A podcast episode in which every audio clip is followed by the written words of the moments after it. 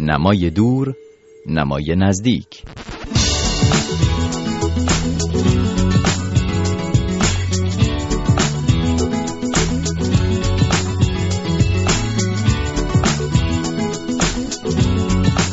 خوش اومدین به این برنامه مرور کتاب رادیو فردا. با من مهرداد قاسم فر همراه هستید تا ابتدا نگاهی کنیم به چند خبر حوزه کتاب و بعد با نویسنده مهمان این هفته همراه بشیم. و ما چند خبر.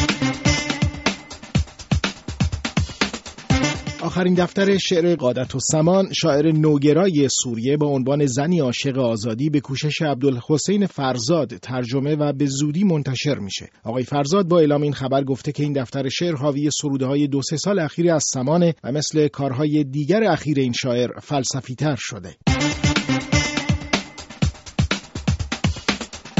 کاوه سید حسینی مترجم از برگردان کتابی منتشر نشده از آلبر کامو به فارسی خبر داد. به گفته این مترجم کتاب نوادگان خورشید نام داره و نظرات آلبر کامو درباره مجموع عکس‌های یک زن عکاس فرانسویه. این کتاب بعد از مرگ کامو در فرانسه منتشر شده بود. حقوق طبیعی و تاریخ اثر لئو اشتراوس با برگردان باقر پرهام از سوی انتشارات آگاه به چاپ سومش رسید. این کتاب حاوی شش سخنرانی از اشتراوس که در سال 1949 و در دانشگاه شیکاگو ایراد کرده.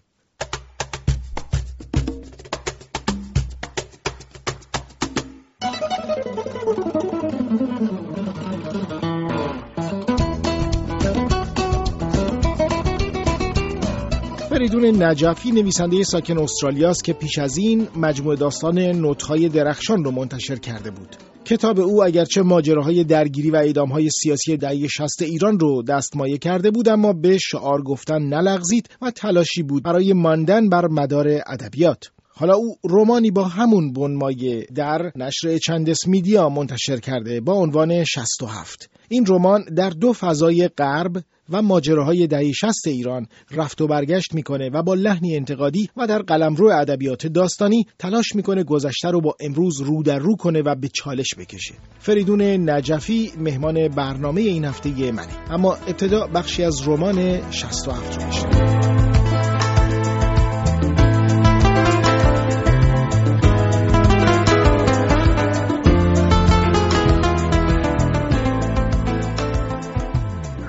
گرفت و خنده خنده گفتم اصلش زیدالله بود. ما به ترکی بهش گفتیم زیدیش.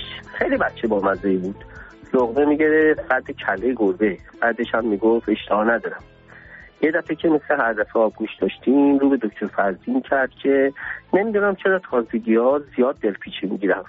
حتما یادت هست قبلا گفته بودم که اون موقع سر سفره هر چهار نفر در یک کاسه غذا میخوردیم.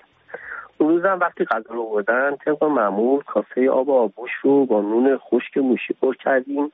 بعد یه تیکه بزرگ نون لواش رو برداشت و دو قاشق تیتیت رو چپه کرد وسط نون و سر تای لغمه رو مثل گونی جمع جور کرد و گذاشت در دهان کوچکش زد زیر خنده و گفت بمیرم لابد بس که گرسنه بوده. بعد کمی جدیتر ادامه داد. حالا طوریش نشد.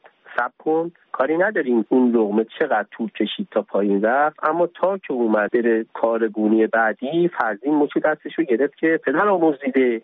همچین لغمه رو رستم دستانم اگه چه کم پیش که سهله.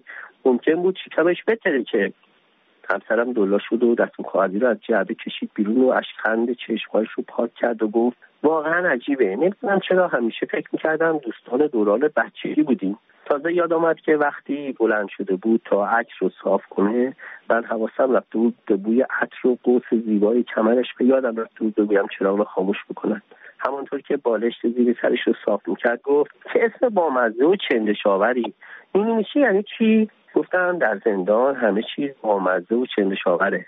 دورای خمیر و نپخته نون رو جدا می‌کردیم و تو یک گونی نگه میداشتیم برای روز مبادا. گاهی زیاد که میموند موشها هم شروع می‌کردن به ناخونک زدن. به خاطر این بچه ها اسمش رو گذاشته بودن نون موشی. بعد بعضی وقتا که پاسدار بند ویرش می‌گرفت و نون کم می‌داد خیلی به درد می‌خورد. شکم که خالی باشه آدمیزاد از هست خورما آرد درست می‌کنه و با اون نون میپزه.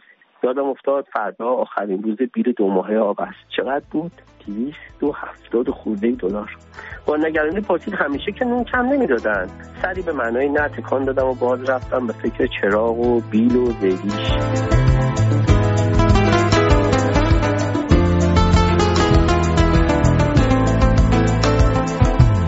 آنچه که شنیدید بخشی بوده از رمان 67 با صدای فریدون نجفی نویسنده کتاب. خیلی خوش آمدین آقای نجفی به برنامه نمای دور نمای نزدیک این هفته ما.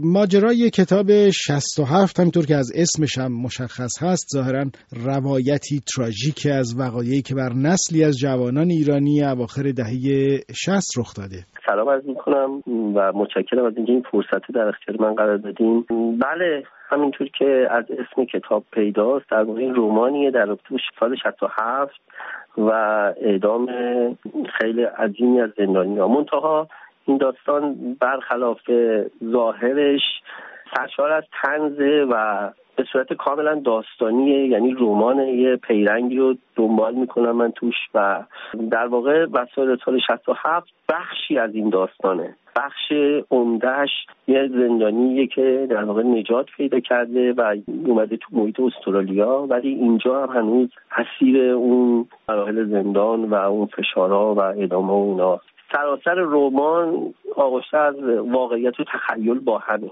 یعنی در واقع آنچه که من در این رمان دیدم و زبان اول شخصی هست که او خودش یکی از قربانیان وقایع دهه 60 بوده مهاجرت می‌کنه به استرالیا. زندگی تازه ای رو تشکیل میده و با روایت موازی و همزمان زندگی جدیدش به عنوان یک مهاجر در جامعه غربی در این حال با یادآوری آنچه که در دهه 60 اتفاق افتاده یک بازخانی می‌کنه از بخشی از آنچه که بر او و دوستانش رفته. بله دقیقا یه مهاجریه که تونسته با موقعیت جدیدش به خوبی کنار بیاد و تمام فشارهای گذشته زندان تا اونجا که می‌شده تونسته توی زندگی جدیدش از زندگی جدید جدا کنه.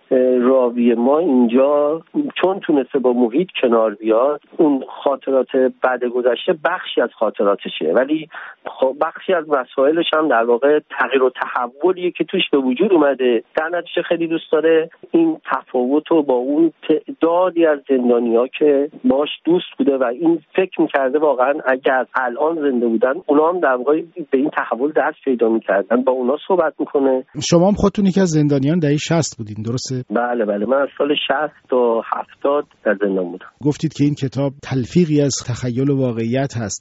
چقدر از وقایع این کتاب حاصل تخیله و چقدر از اون پادر واقعیت داره و برخورد مستند نگارانه است از آنچه که شما شاهدش بودید؟ 60 درصدش تخیله. ولی حتی اون 40 درصدی هم که در رابطه با اون وقایع هست باز اونا هم تغییر و تحولی پیدا کرده.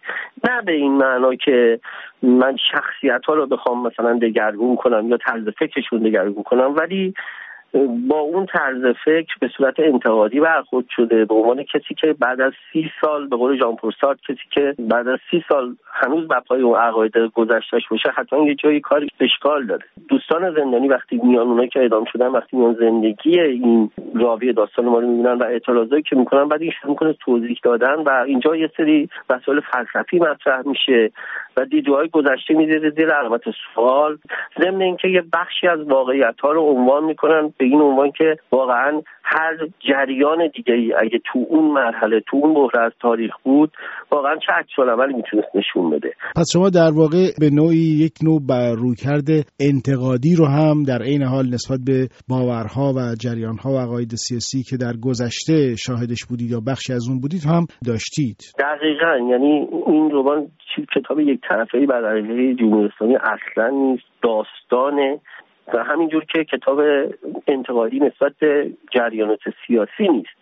ولی وقتی شما واقعیت ها رو از اول همینجور بررسی می‌کنی میای جلو یه خیلی جاها نشون میده که کجاها اشتباه بوده کجاها اصلا گروه های سیاسی یعنی اصلا این هوادارایی که رفته بودن توی زندان اصلا نمی‌دونستن که گروه های سیاسی چه برنامه ای دارن و اینا رو وقتی وقتی مطرح می‌کنی بخشش خیلی تنز آمیز میشه. درسته که پیرنگ داستان راجع به یه رخداد و یه فاجعه سیاسیه ولی کل داستان من در واقع قصد رمان نوشتن داشتم. قصد تاریخ و خاطره و این مسئله داشتم. چطور شد که شما قالب رمان رو انتخاب کردین برای این؟ نه داستان بلند یا داستان کوتاه. من کتاب اولی که نوشتم به نام نوت‌های درخشان شامل 6 تا داستان کوتاهه که باز اونها در رابطه با مسئله زندانه. اونا راجع به اشخاصی که کلا زندان بودن. ولی این داستان بیشتر واسه من داستان تغییر و تحوله. ضمن اینکه خاطرات یه جنبه بازگو کردن یه سری واقعیت ها داره که به نظر من به بهترین شکلش انجام گرفته. آقای ایرج مستاقی یا آقای اصلانی اینا قبلا